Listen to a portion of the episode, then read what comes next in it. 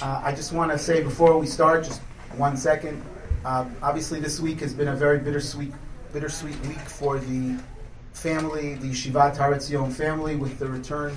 A bittersweet week with the return of the remains of, of Zach Baumel, Zichrono Bracha, to the yeshiva, to, uh, to Israel. Uh, Zach was a friend of mine personally. We, I was in yeshiva together with him during the same uh, during the first Lebanon War. Uh, Zach was an American Israeli and he used to play ball with with us uh, Americans when many Israelis went to sleep, and we would play in the afternoon during the siesta, uh, and he would participate and was very friendly. He had a, American he had American roommates, and so uh, we think about him very much. And he also used to participate. We used to have a chug uh, in Tanakh um, and about anti-missionary. Uh, and he participated also, one of the few Israelis who would participate in it. So we think about him this week. I just want to say one more second, and then I'd like to turn it over to the panel. Uh, 100 years ago, or 200 years ago, uh, some of the greatest challenges to uh, observance and to commitment to Torah were the challenges of Torah and science, uh, Torah and archaeology, uh, and other things of that nature. Today, I think for I think many people would agree that people have found uh, ways of addressing those questions, and many of the most serious challenges that people find, especially young people, is how to square their ethical and moral, um, deeply held beliefs, many of them inherent in the Torah, about Tzelem Elokim, about uh, Ish o Yumat, that a person should be only held responsible for what they do, and other issues uh, which are very deeply rooted in our conception of God as El Emunah Ve'ein Avel, Tzaddik v'Yasharhu, that God is a just and loving and caring God. And at the same time, we find uh, issues. We, at the same time, we find in Tanakh, and then, of course, in Halacha, uh, challenges uh, that we find played out. And these are some of the biggest challenges that serious uh, people find um, in terms of addressing uh, those issues. Today, we are uh, very blessed to have four wonderful educators uh, teaching at different levels uh, of the uh, spectrum. Um, to my left is Ms. Yael Goldfisher, who is um, the chair of Chumash at the Frisch uh, School. Thank you for and uh, one, wonderful to have you.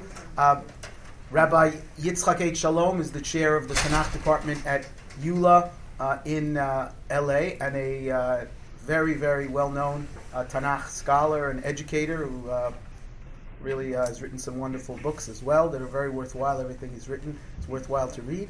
Uh, we have Rav Shlomo Brin, who is the chairman elect. Are you still just chairman elect? Are you, are getting there. After the election, he'll be there. Okay, so uh, on Tuesday.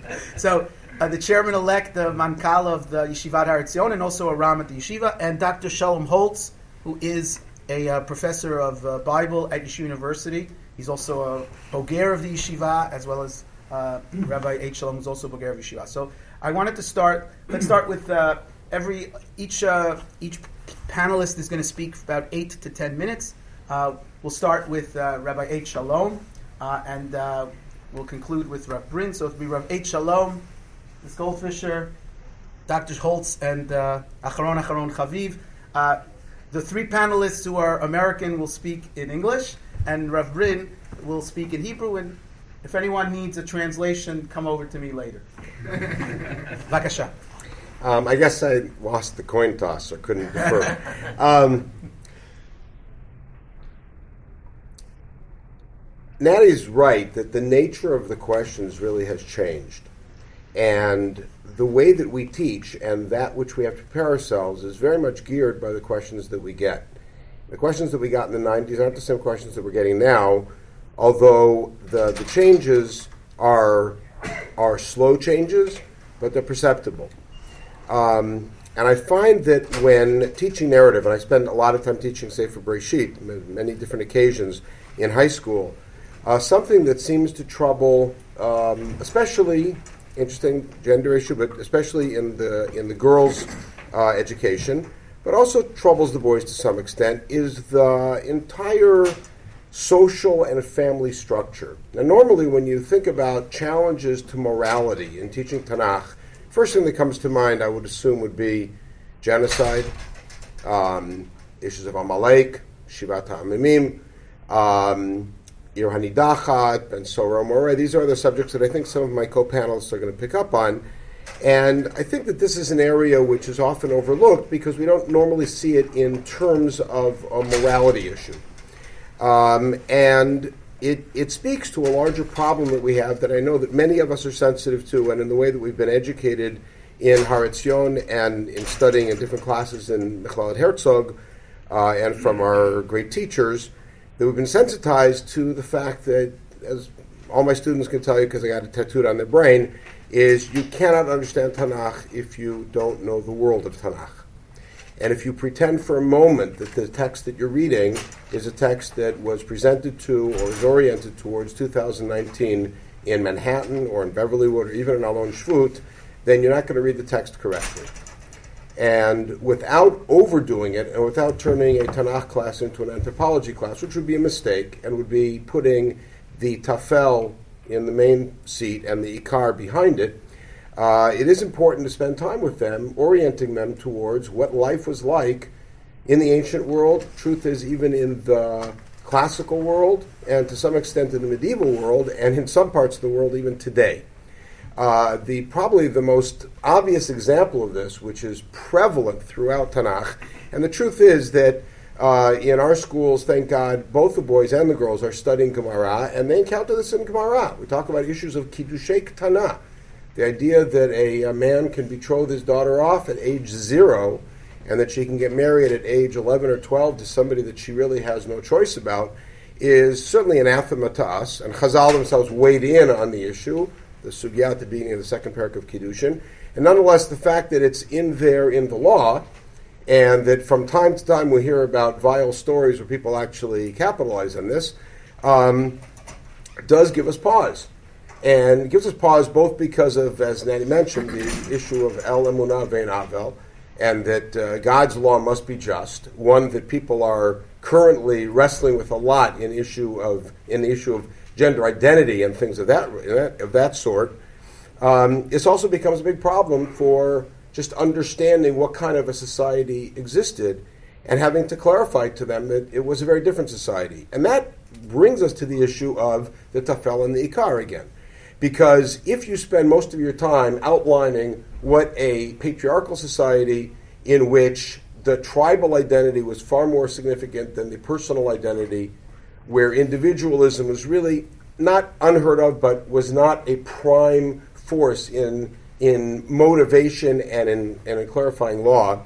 And it's a very interesting read of sociology, which really gives a lot of insight into this, which is actually Raphael Patai's The Arab Mind.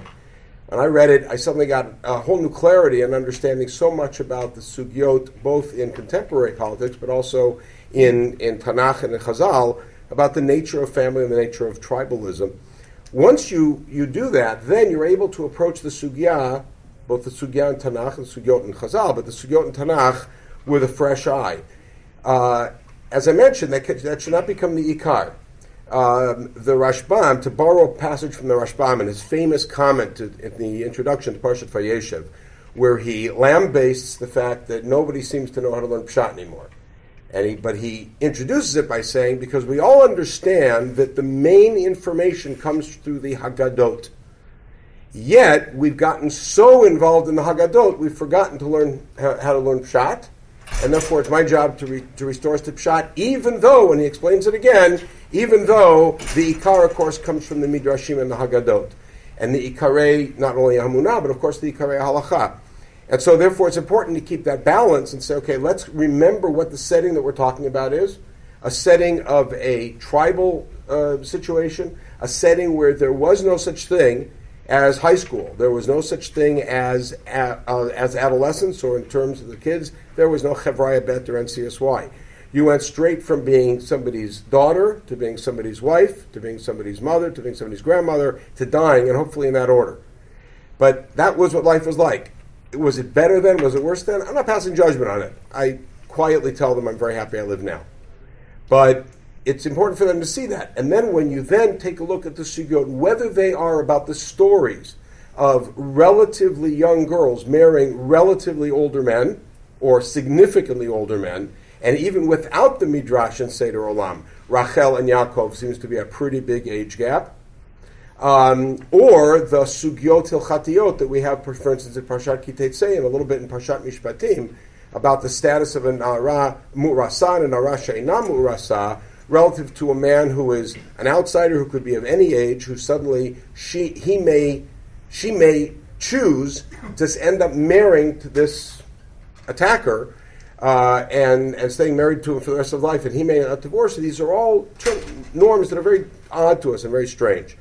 And as I mentioned, it's important to, to, to internalize for them the fact that this is not a text that was given in 2019. Now, how do you, how do you mitigate that with the ongoing message that we as Mechanchim are always geared to, which is the Torah speaks to every one of us in a direct and immediate way. And it's the same thing that we do in halacha. The Torah speaks of nizikin, yet the Torah doesn't talk about cars. The Torah speaks in terms that were the mode of Nizikin in the era in which the Torah was given. And then it's our job and the job of poskim throughout the generations to take those particular modes and to translate them, to transpose them into the modern idiom. And there, of course, we have sometimes machlokot about how to translate them. In the same way, we have to be able to see what the, we have to be able to discover to the best of, uh, of our ability. And of course, Chazal guide us greatly in that to understand what the underlying values and family values that exist in the in Tanakh, and then to translate them into a modern family setting. So one of the challenges, again, that I encounter frequently with the students is challenges of taking a look at the family setting, the tribal setting, the national setting in a sense, but more, more really the family and the tribe, and trying to explain it in terms that make sense for them in this in our generation and yet allow them to take the stories and take the halachot and understand ways to translate them, if need be, into a modern idiom. Thank you, Rabbi Shalom. Um, let's go for sure. Okay, thank you. At the end, if we have time, we'll have some questions back and forth.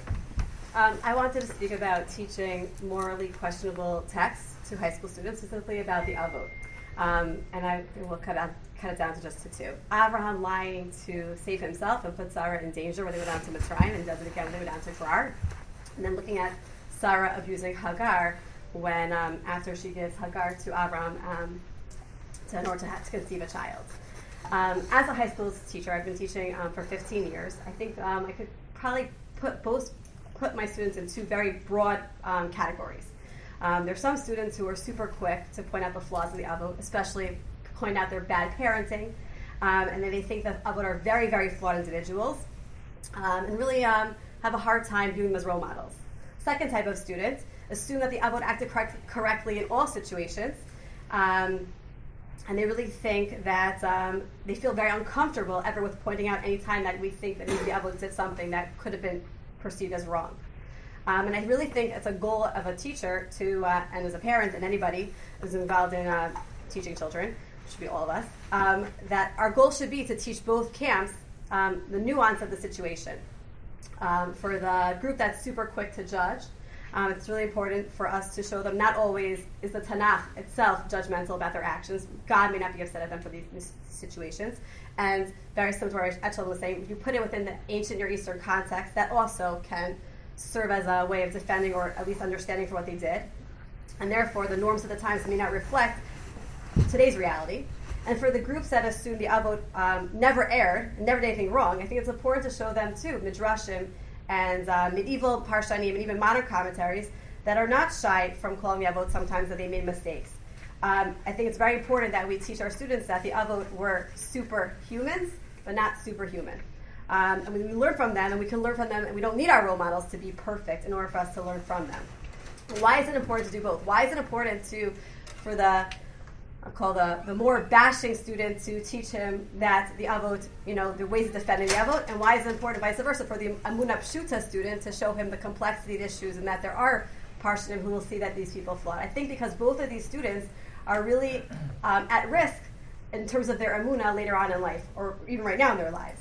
The scoffer, who has little respect for, for, for the avot, if he them in such a negative light, that's going to affect their religious commitment. They're going to have a hard time connecting, certainly with davening, Elokei Abraham, Elokei Yitzchak, Elokei Yaakov, hard time connecting with Judaism when these are our patriarchs. But I think the other flip side is also true. The Amuna Pshuta student who views the Avot as pristine and no, no, no flaws and no and uh, nothing wrong with them they're perfect, they view them as malachim. Well, I think when they become open to more advanced Tanakh learning, uh, certainly on college campus, I think they're going to feel a lot of things that they were taught were lies. Um, like this happens a lot in high school when, when a student finds out that a midrashic point of view is not found in the text. Very often the student feels like they've been lied to all their lives. What do you mean these 12 stones didn't become one stone? What do you mean these things aren't found, the Kivshan HaEsh is not found in the actual story of the Tanakh? I think it's very important that we f- teach both students um, that there's value to sometimes defending and having proper defense, but also finding and look, looking at their flaws and still viewing them as heroes and role models despite and because of their mistakes. So I want to do these two examples again very quickly. Avram putting Sarah in danger. So the first thing I would point out is that he says, He's saying they're going to kill me and you're going to survive. So therefore say Imri Therefore say you're my sister. Seemingly on first glance, it sounds like Abraham is having Sarah put herself at risk of committing adultery to save his own skin. I think it's important to point out that this is actually a conflict. Most students have just read the story and they think this is just totally normal. And then you read the Ramban, and Ramban says this was a big sin. How could Abraham put his wife as a michshol avon, as a stumbling block for sin? Abraham did the wrong thing. He should have relied on a miracle. Somchin alanes. You should, you should rely for God to protect him. Um, and uh, Parshim that uh, argue against the Ramban, who is critical, the Radak would say, Somchin halanes. We don't believe that you rely on miracles. We have to do whatever humanly possible means you can to protect yourself. But that's Radak explaining how Abraham was right to protect himself. What about Sarah? Um, and I think there's a beautiful Rav Hirsch that works on explaining that Sarah was in danger no matter what in Egypt. They, she could have been raped with her husband or without a husband. But if Abraham lies and says that she is her husband, then he, they can try to court Sarah through the brother and woo, woo him and therefore get Sarah. And therefore it was a stalling tactic that Abraham had in mind. And I think once you show the students that approach, then Abraham's actions really do seem like they were the best of all the alternatives available to him. So again, you can point out that there are Pashim who are critical, but then show them also sides of defense. Likewise, in the story of um, Sarah abusing Hagar, we're told in the Psukim, um, like the Shorash Inui, we're about to have uh, the Seder, we talk about um, affliction and suffering. So how could Sarah abuse Hagar? Um, Radak and Ramban here both blame Sarah, and they both find fault with her, her, her actions. Ramban says, our, our, uh, our matriarch sinned by with this with this inui, with this affliction.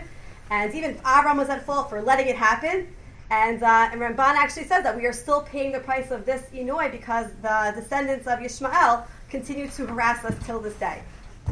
Radak actually even tries to describe what was the inui that Sarah was doing to Hagar.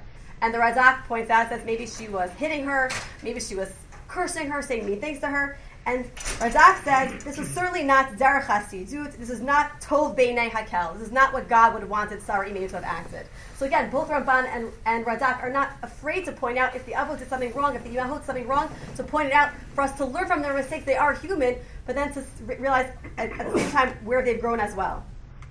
But a, a more modern approach, which comes to the, to the defense of Sarah, um, I read it from Rabbi Elchanan Samet, who, based on the ancient Near East, compares the text to uh, Code of Hammurabi, talks about if a man would marry a woman, um, a maidservant, she gets promoted up in rank.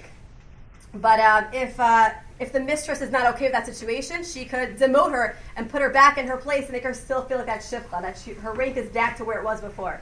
And Rav Samet tries to prove that what is inoi? Inoi is an affliction, but it could be an emotional affliction. If you went, you had a higher state, and you were lowered from your higher state to a lower state. You're back to now sleeping in I don't know bad quarters, and you ha- you were sleeping in I don't know the Hilton. You know that that's an Eloy to somebody, and he tries to explain that. It doesn't have to say that Sarah was outside beating her to death, but but but rather demoted her because she took a position too high. Um, I think in general, so I'm going to skip the Yaakov and uh, Yaakov and Esav birthright story, but I think in general it's really important that um, on one hand, my students often say after learning any topic, why do there have to be so many different opinions? Why can't there just be one answer to any question we ask? So my answer is usually this is the beauty of the Torah. The beauty of the Torah is that it can be explained in multiple generations, and each reader can feel like it connects them. So also quote from that famous Rashbam in Parsha Vayeshev, the Rashbam points out that there are new interpretations being created every single day. If that's the case, then there have to be multiple, multiple interpretations because every single person can create their own interpretation. And um, we need to bring our Tanakh study into our, therefore, worldview, into our interpretation. It's only natural to see the world of Tanakh through our own prisms. Rashbam is very famous for using his Derech Eretz approach, which is not being nice, but looking at the reality of his time and using his reality to interpret the psukim. We're supposed to be doing the same thing, but at the same time, we want to connect with it from our human and moral perspectives today. But we have to realize, as Rabbi Shalom is saying, that the Torah is was written to, to a generation that is different than our own generation. And although its messages are eternal, we have to sometimes realize that we can't be judging all the characters from our sense of morality for today. And therefore, our job as students of Tanakh is to study the Tanakh with respect for the Avodim Mahot as the foundations of relationship with God, to learn from their great stories, and we, we learn from where, where they may have erred as well. We walk a very fine line between hero worship and leader bashing. But from this fine line, we gain important lessons and rich approaches to our avot, imahot, and religion as a whole. Thank you. Go ahead. Dr. Holtz, Yeah, so, we've uh, mentioned a few times already ancient Near Eastern literature, and Dr. Holtz is certainly an expert in that area. Um, thank you for the invitation. I'm going to resist the urge to sit, spend the next 10 minutes parsing the prompt. Uh, what is what is morally uh, difficult and well, you know in our day and age, uh, um, as I If- actually If our teacher was here, here, not with you, I, right? Exactly. That He would would have done start. that. I had a whole two paragraphs that I eliminated. Um, so I encapsulate the subject uh, um, using the shorthand Sefer Devarim and the Bamiyan Buddhas. Uh, to bring everyone up to speed, for those of you who are a little bit uh, on the younger side, uh, the Buddhas of Bamiyan were two giant statues, uh, each well over 100 feet tall, that were uh, that survived for nearly 1,500 years until they were obliterated by the Taliban in 2001. Uh, literally obliterated. I mean, they did a, there were helicopters involved. It was a very serious thing. Uh, and the explicit motive for this was extreme Islamic iconoclasm. Right? Uh, almost as soon as the explosions were broadcast worldwide, myself and then students, and later still even one of my children's teachers, uh, raised the obvious connection to Dvarim Yud Bet. Abeit Abdun et kol mekomot asher avdu sham hagoyim, right? V'nitatztem et mizbechotam, v'shivartem et matzeivotam, v'asherehem tisrifun ba'esh, to put it extremely starkly, are the Taliban te- doing what Sefer Devarim asks its audience to do? In the same vein, we can find striking parallels that have been already mentioned here between actions performed by uh, organizations that we would uh, completely dissociate ourselves from, uh, such as stoning as a form of punishment for idolatry, but for child recalcitrance and uh, for sexual infidelity. And of course, the modern wholesale ent- efforts to eliminate ethnicities by the Taliban or elsewhere uh, raises chilling parallels to laws of the Cherem and Mechiyat Amalek, as uh, Rabbi Shalom already said. Uh, and this is just Parshat Ki Tetzei we're sticking, we're sticking. I mean, you know, we're uh, but if we went to say, you know, Parshat Va'etchanan, Parshat Ki Tetzei, Sefer Dvarim, and all of these examples, and I guess we could multiply them, expose the tension between my own revulsion and my reverence for the Torah, both of which I hope I share with others in the room. So I'll outline three avenues along which I proceed uh, when confronting this problem of Sefer Dvarim and Bamiyan Buddhas. Approach number one is Torah Shebe'al Peh to the rescue. Approach number two, context to the rescue. Approach number three, revulsion to the rescue. And I deliberate with my use of the phrase to the rescue, uh, which is somewhat tongue in, cheek, right? Uh, because this reflects my sense that sometimes the moral problems we or our students raise are, are better than the solutions we can give. Our answers may be perceived as apologizing for rather than acknowledging the difficulties with all the negative consequences that follow from that. So the approach of Shebe'al Peh to the rescue invokes Chazal to correct the obvious difficulties. And here I believe we are following Maran Harav Amital Zatzal, who insisted, as best as I remember, and I don't have this in writing anywhere, but I certainly remember hearing it, that we cannot read Torah Shebichtav without the Torah Shabbat overlay. We remind ourselves, for example, that Chazal, in effect, if not necessarily in, in intention, ended many of the destructive mandates of Sefer Devarim by introducing, for example, uncertainty about ethnicities, um, and so similarly the procedural steps that were created or you know uh, recorded by Chazal to prevent summary executions by stoning. In the end, we are rabbinic Jews, and so the long history of halacha can serve us uh, when we come to grips with an otherwise harsh text. Similarly, context, and we've already heard some of that over here. The modern recovery of culture cultures contemporary with the Tanakh allows us to understand the text the way Bnei Israel might have. Here, we might work along the lines of Moshe Greenberg's famous study of the postulates of biblical criminal law. We might, for instance, consider the law of Ben Sorer Moreh in the context of ancient family structures. There's an excellent article on that in one of the Mitoch HaOhel volumes of Yeshiva University. When we do so, we see that in neighboring cultures, and even in some of the narratives in the Tanakh, and I think what, um, uh, so think of Yehuda the Tamar as the example, that fathers have virtually unlimited power over their children. Uh, the Torah places limits on the father's power by legislating a procedure. Uh, so the father cannot simply eliminate a problem child, by requiring the mother's participation, and by involving the community in the adjudicatory process.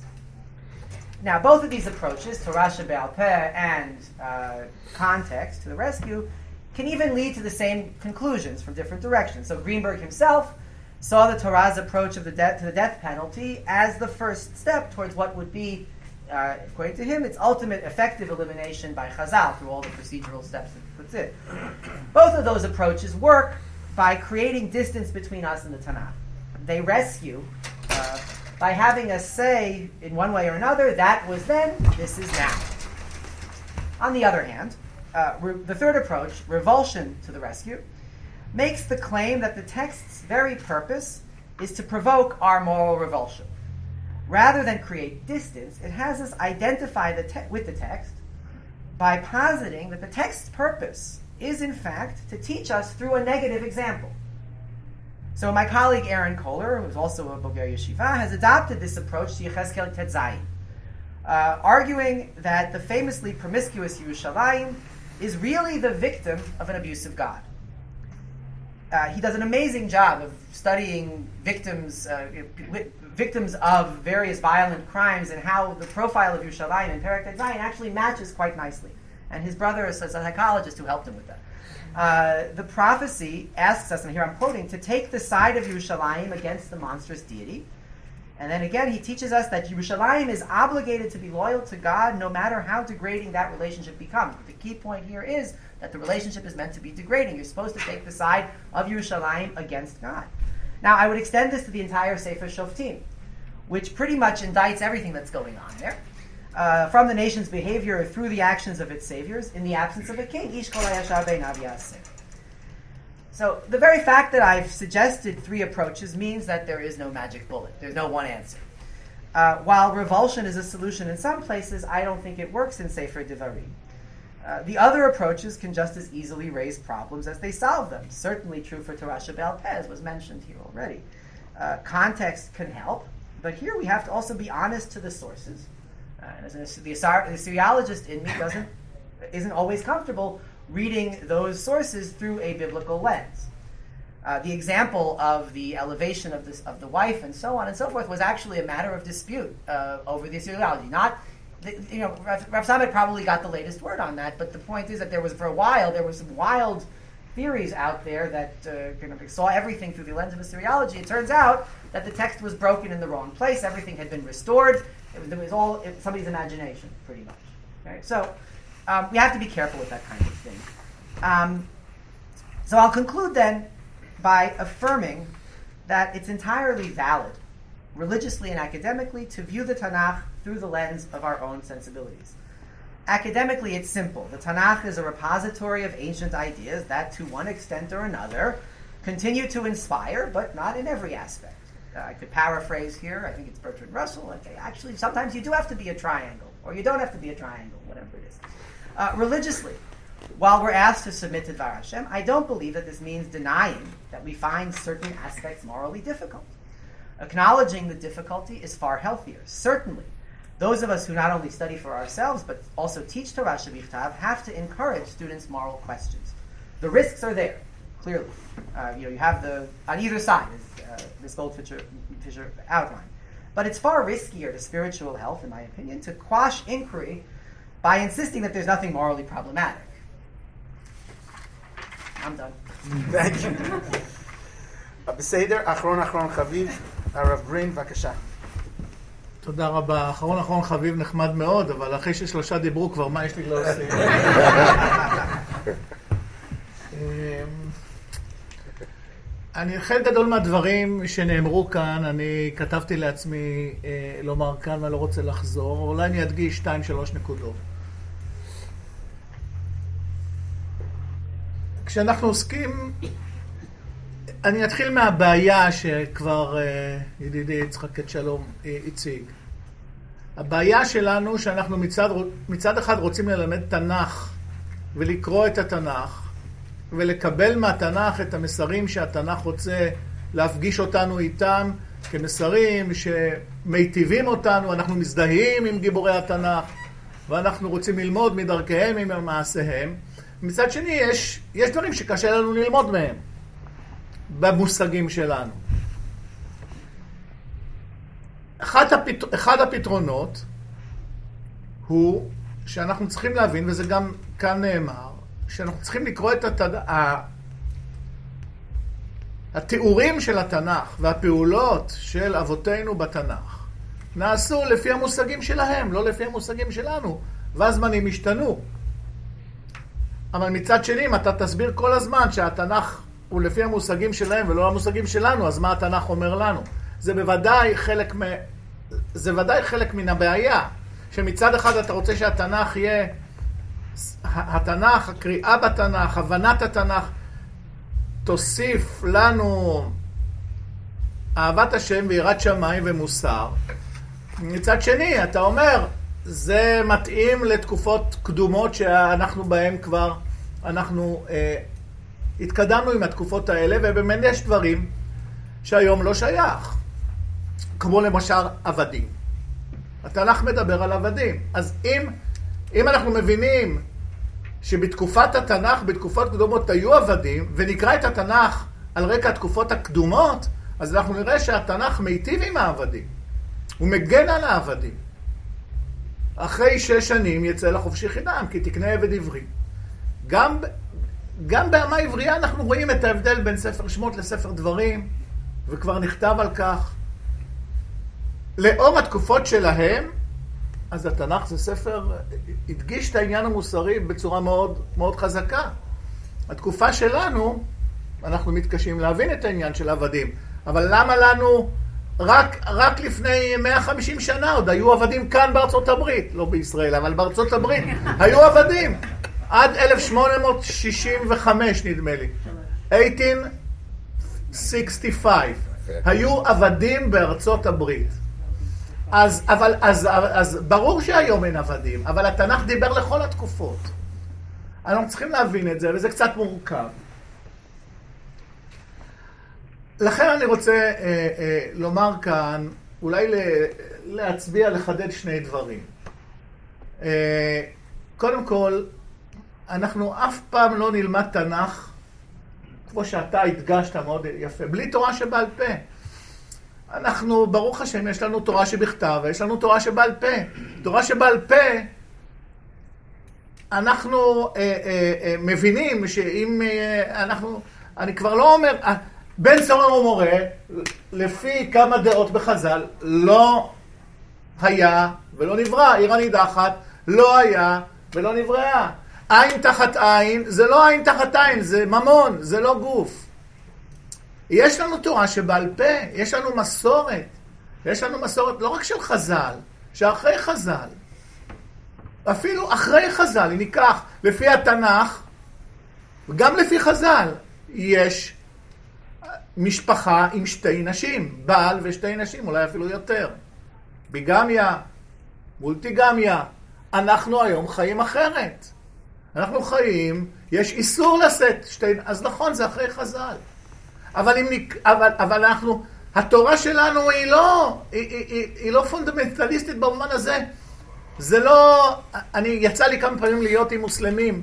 אצלהם מה שכתוב בקוראן, אז זהו, זה, זה מילה אחרונה. אצלנו יש פרשנויות, יש, יש uh, הלכות, יש מנהגים, והם מעצבים את החיים שלנו. אנחנו צריכים להסתכל על זה בצורה הרבה יותר רחבה.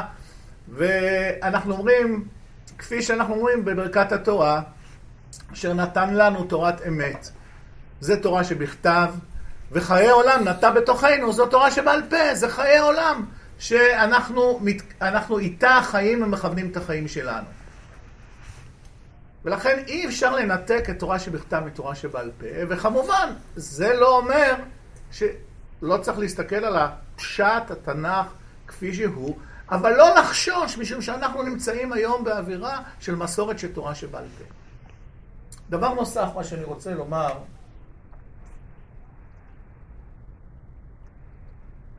נכון, יש כמה בעיות שקשה לנו, קשה לנו להסביר. גם, גם מפרשים, אבן עזרא שואל, איך יעקב אבינו נשא שתי אחיות, איסור מפורש בתורה. רמב"ן שואל, איסור מפורש בתורה לשאת שתי אחיות, ואישה אל אחותה לא תקרב. איך, איך, איך אה, יעקב אבינו נשא שתי אחיות? אז אבן עזרא אומר, זה לא תועבה כל כך גדולה. זה, זה לא איסור כזה חמור. רמב"ן אומר, באמת, בארץ ישראל, אה, אה, כשיעקב אבינו בא לארץ ישראל, רחל מתה מיד בהתחלה, והוא בארץ ישראל לא קיים את האיסור הזה. אז מה שאני בא לומר הוא, שנכון, יש לנו כמה בעיות בתנ"ך, אבל לא צריך להסתכל רק על הבעיות, כי יש בתנ"ך המון המון דברים נפלאים. המון המון המון דברים נפלאים. כשלומדים תנ"ך לא צריך ללמוד רק את הבעיות של התנ"ך. איזה תנ"ך יש לנו? איך אברהם אבינו, מדברים על שאלות מוסריות, איך אברהם אבינו נלחם על בן אחיו, על לוט, עושה מלחמה. איך משה רבינו מסתכן והורג את המצרי. איך יעקב אבינו נוזף בשמעון ולוי.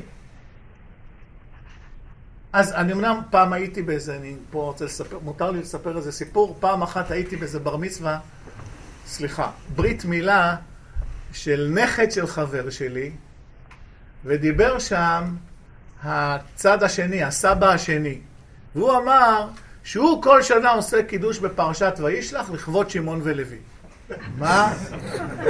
הוא אומר, שמעון ולוי, they are my cup of tea, אני עושה להם קידוש לכבודם, כי הם היו גברים, אני לא יודע איך אומרים את זה באנגלית. הם, הם עשו מה שצריך לעשות.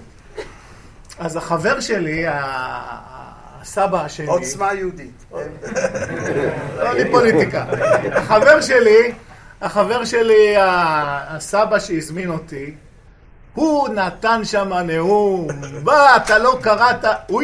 אני כמעט חשבתי שהוא הולך להסתכסך עם המחותן שלו, והוא אמר לו, מה, אתה לא, ירש... לא קראת פרשת ויחי, מה יעקב אומר, כלי חמאס מכורותיהם, ועוד לפני כן יעקב אומר, אחרתם אותי לאבישני ביושבי הארץ.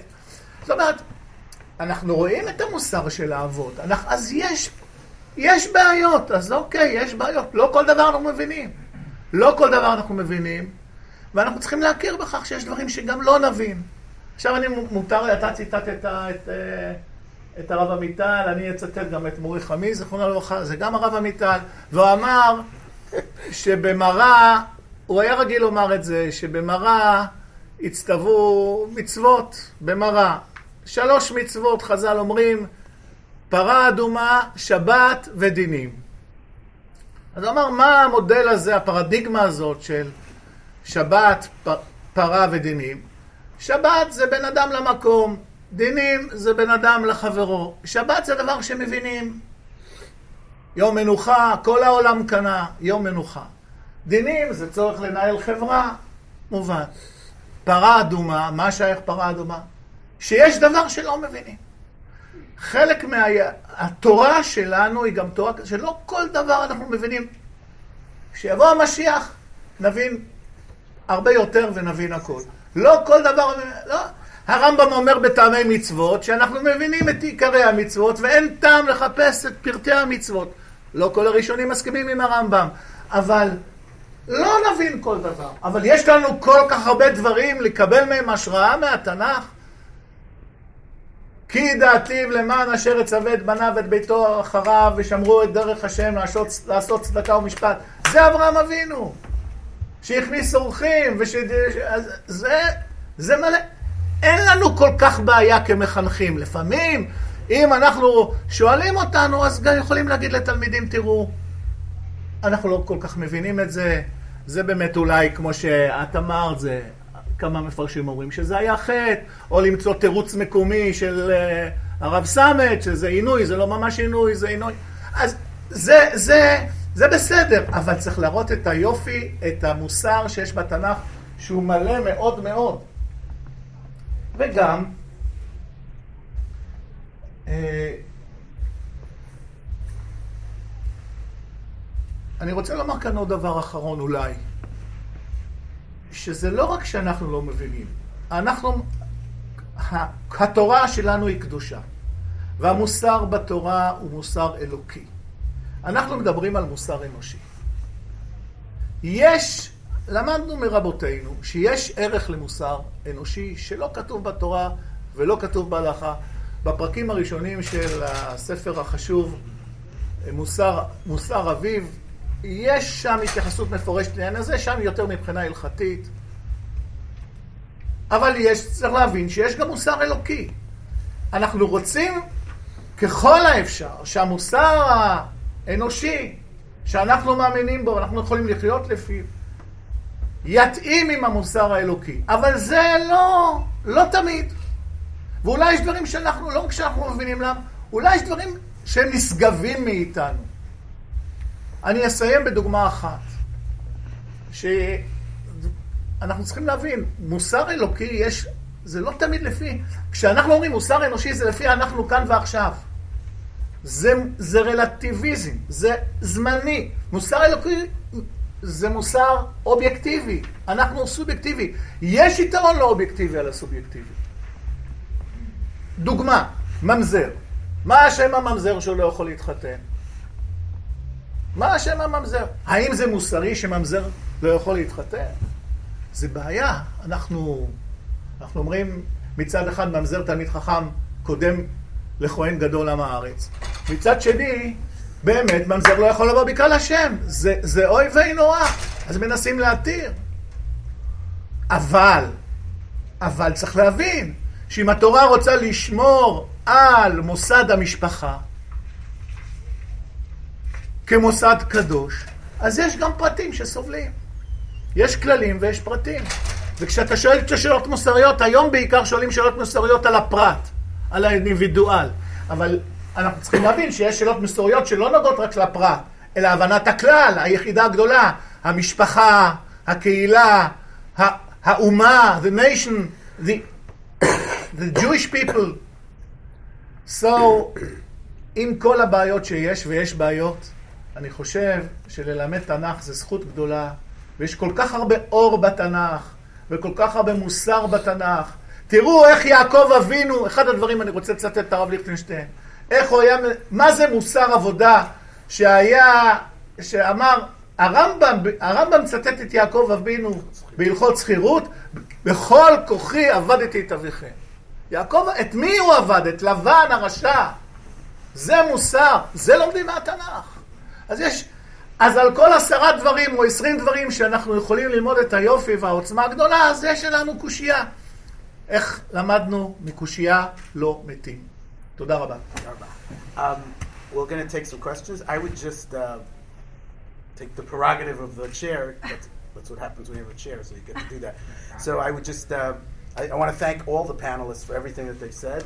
And uh, just wanted to comment two things. First, on the, the last comment that Rav Brin made, Chazal themselves were conflicted because, yes, it's true. There's no doubt that you, with mamzer, you gain the the protection of the family at the cost of the individual. But Chazal understood that cost, and they said dim'at ha'ashukim, that they recognize that there's a uh, that that's the mamzer who suffers, and they themselves were conflicted about that.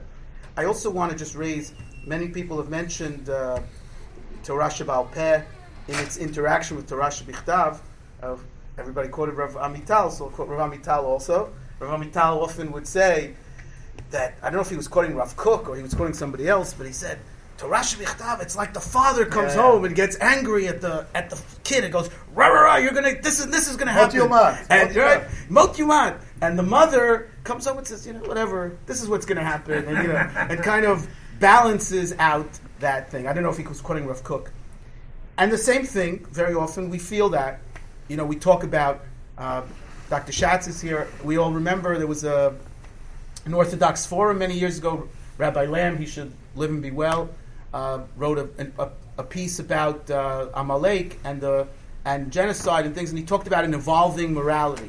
Then they censored it in the final uh, version, and they changed the word from evolving to something else. I don't remember. That's interesting. Right. So, but when we talk about that, like we often take pride in the ketubah in halacha. The ketubah was such a progress in terms of protecting the woman that she couldn't just be thrown out because in the Torah it's bal korcha. You could throw out the woman, and Chazal will recognize. The challenge that we sometimes get with our students, and it's a real challenge, is okay, that's very nice 2,000 years ago. You know, what are we doing today? Is, is halacha able to continue? If the megama is a megama in that way, what do we do? So that's one of the challenges when you go down that road of saying Torah Shebe'al Peh solves all the problems, but you know, so where do we stop? You know, why can't we solve the Aguna problem? Why can't we solve serious kids? Why can't we solve this problem? Again, so we'll say we don't have a Sanhedrin. Okay, so those are structural problems, but it's just an issue that we struggle with when we go down that road. I want to open up until we get stopped for some questions. Yes, sir. Um, so, and then, yeah. Sorry, so, um, you've all been um, discussing um, ways to deal with morally problematic content in Tanakh. Um, and I have a question that's mostly directed at the high school educators. A lot of the way the question is phrased today, especially amongst um, university students and high school students, is it's not purely a question of more, morally challenging content. It's a question of morally challenging content plus a lack of voice.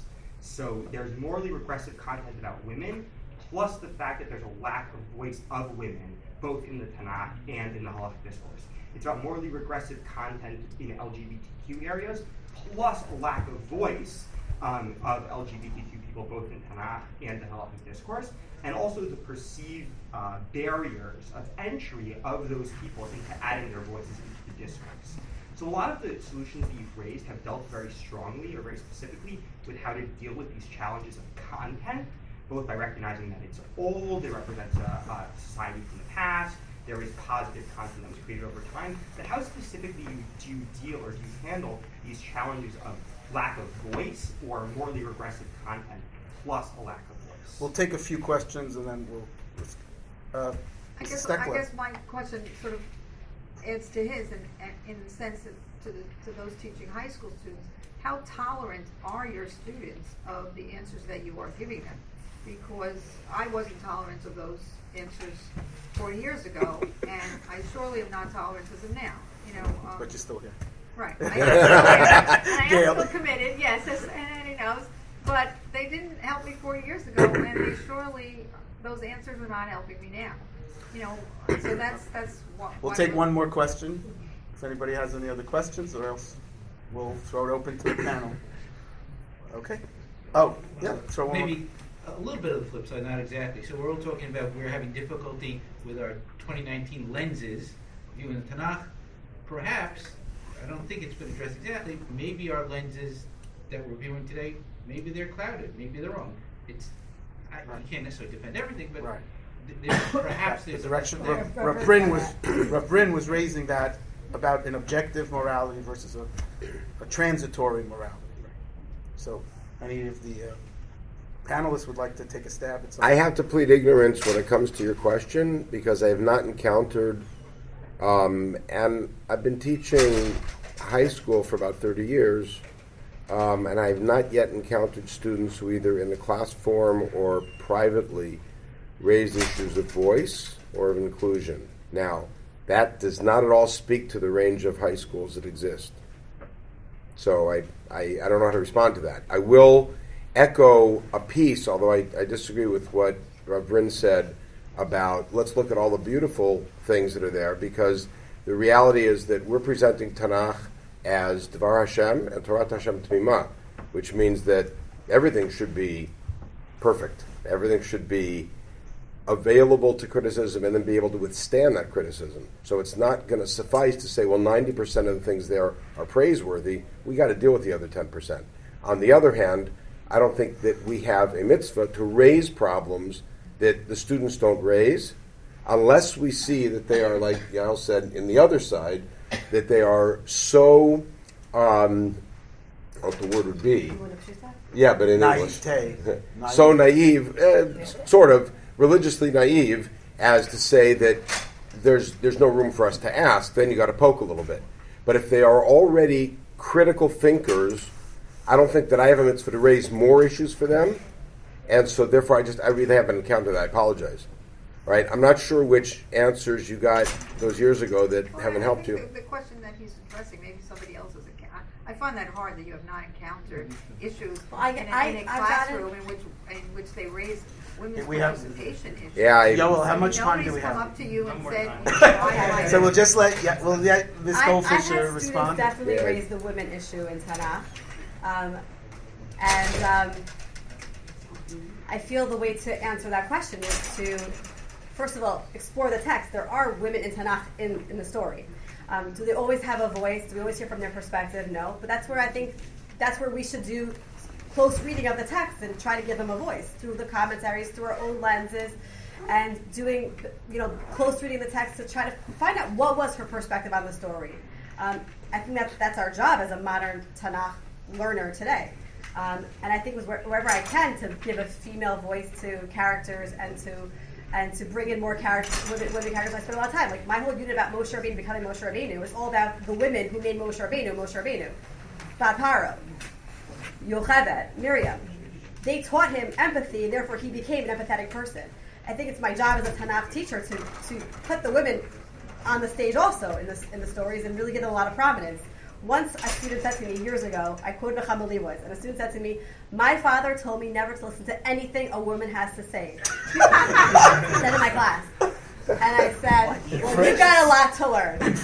how was she in the Standing in class? your class. In my class. I quoted Nechama Leibowitz. So I, I really feel very important to she's tell my gotten really students to be thrown. quoted in Tanakh class. You don't need to be dead, white, or male, but you could be a living woman and have so much to contribute to Tanakh and to bring voices to the women in Tanakh as well. I want to thank our No, no, panel. no, oh, no. I'm that's Yoel. You. Uh, one minute, please. We Uh, don't want to. I disagree with your comment about me. and for you, I just want to add that until 1920, women could not vote here in the States. We know our history. Nachon? That's two dates. That's. 1920 and 1865. Think about it. I want to thank all our panelists. Okay.